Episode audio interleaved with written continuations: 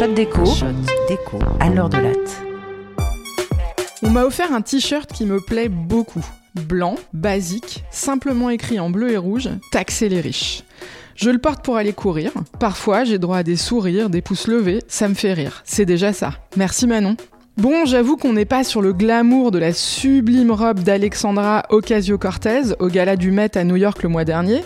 Si vous avez raté ça, googlez-le, c'était une très belle provoque. Mais chacun et chacune se bat avec ses propres armes. Taxer les riches, Alexandra Ocasio-Cortez, AOC de son petit nom, et la gauche radicale du Parti démocrate américain en ont fait leur combat à la fin des années 2010. Et ce combat entre dans le dur cet automne car Biden et son administration soumettent au vote des chambres parlementaires le plan Biden et les impôts qui vont avec. Alors comment ont-ils réussi à imposer cette question dans le débat politique d'un pays aussi à droite que les États-Unis?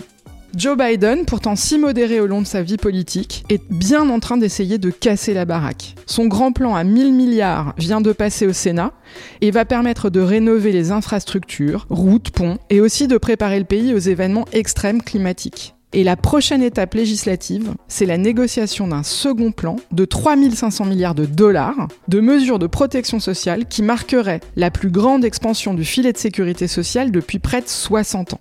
Il veut financer des crèches, une couverture médicale publique pour plus d'Américains, des logements sociaux, etc. Pour cela, vous l'aurez compris, il a besoin de beaucoup, mais alors beaucoup d'argent. Alors, contrairement à ici en France, il prévoit d'augmenter les impôts sur les très riches et les grandes entreprises, remonter le taux sur les bénéfices que Trump avait baissé et ne pas toucher aux impôts pour les autres catégories de la population. Franchement, Barack Obama à côté, c'est François Bayrou à Chicago, qui l'eût cru.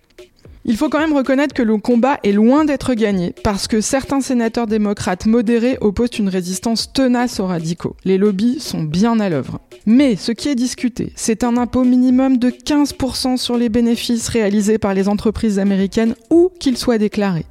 Des pénalités pour celles dont le siège est situé dans les paradis fiscaux et deux taxes supplémentaires sur les individus à très haut revenu. Alors on a beau dire que les États-Unis partent de loin, ici on est vraiment loin. Les multinationales françaises payent toujours moins d'impôts sur leurs bénéfices que les entreprises locales, grâce aux exemptions et à l'évitement fiscal. Il n'est pas encore question de sanctionner leur présence dans les paradis fiscaux. Et le ministre des Finances, lui, ici en France, a préféré prolonger un petit impôt que tout le monde paye sur sa fiche de paye sans le remarquer, ça s'appelle la CRDS, plutôt que de taxer les riches.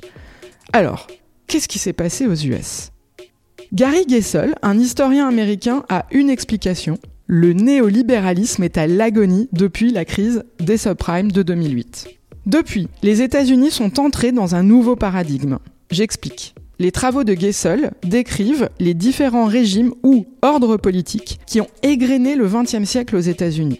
Il a aussi beaucoup décrit les conditions de transition de l'un à l'autre. Ainsi, il parle de l'ordre New Deal installé par Franklin Roosevelt dans les années 30, qui a jeté les bases d'un État protecteur. Cet ordre-là a dominé la vie politique américaine jusqu'aux années 80. Puis, l'ordre néolibéral s'est installé. Au nom du marché censé être plus efficace que l'État, ce nouveau régime politique s'est attaché à démanteler les filets de sécurité de l'État protecteur. Eh bien, dans les années 50, ces principes néolibéraux du marché plus efficace que l'État, et développés par Friedman ou Hayek, étaient très radicaux.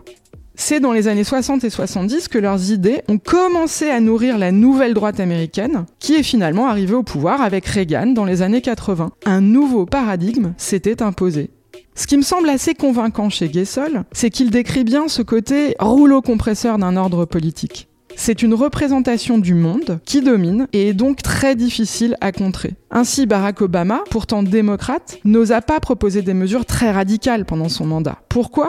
Parce que c'était encore l'ordre néolibéral qui dominait. Bon, il avait les républicains racistes sur le dos aussi, donc un contexte très difficile contre lui, mais on lui reproche souvent son manque de radicalité. En fait, il avait peut-être intégré tout simplement la contrainte de l'ordre politique dominant, proposer des mesures alternatives était voué à l'échec.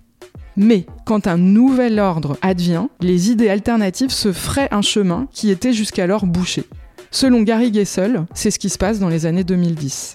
La colère citoyenne contre les excès du marché n'a cessé de croître après la crise des subprimes et l'hégémonie néolibérale a commencé à se craqueler.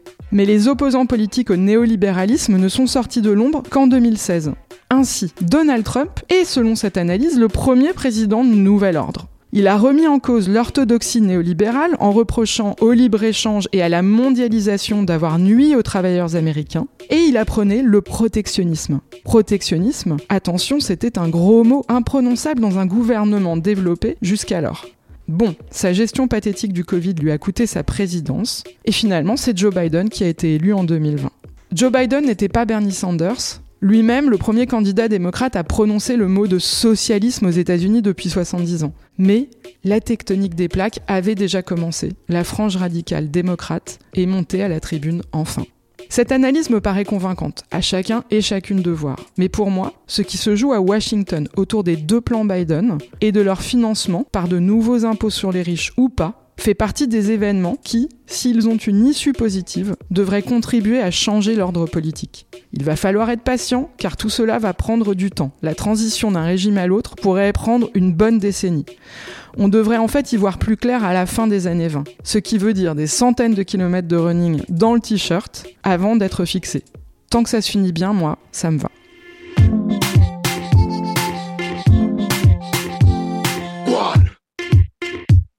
C'était un podcast de l'université Paris-Dauphine, PSL.